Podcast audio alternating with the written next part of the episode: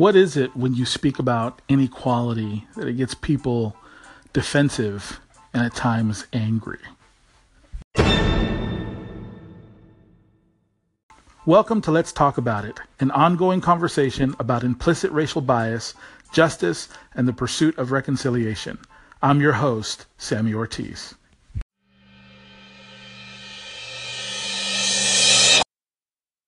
Have you noticed how defensive people get when you talk about racial inequality?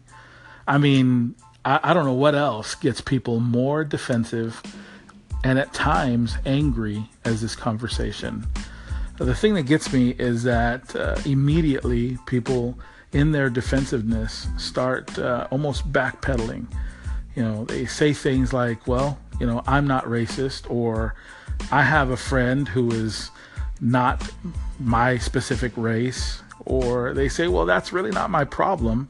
Uh, I didn't do that, so why are you, you know, blaming me for what happened so so many years ago? Uh, I, I, don't understand it. I think that these conversations need to be had. I think that uh, even uh, if it gets very uncomfortable, these conversations need to be had without getting defensive and without getting angry. Now, sure, I'm an emotional person, and at times it would seem like my voice may get a little bit higher and uh, my inflections may seem a little bit stronger. But for the most part, I can carry a conversation even if I disagree with a person. I think that we just need to be mature enough to agree to disagree if we can't see eye to eye.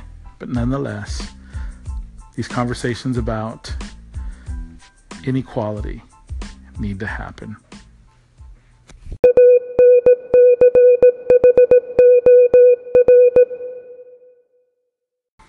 Hey, I would love to hear your thoughts on this, so please call in. Thanks.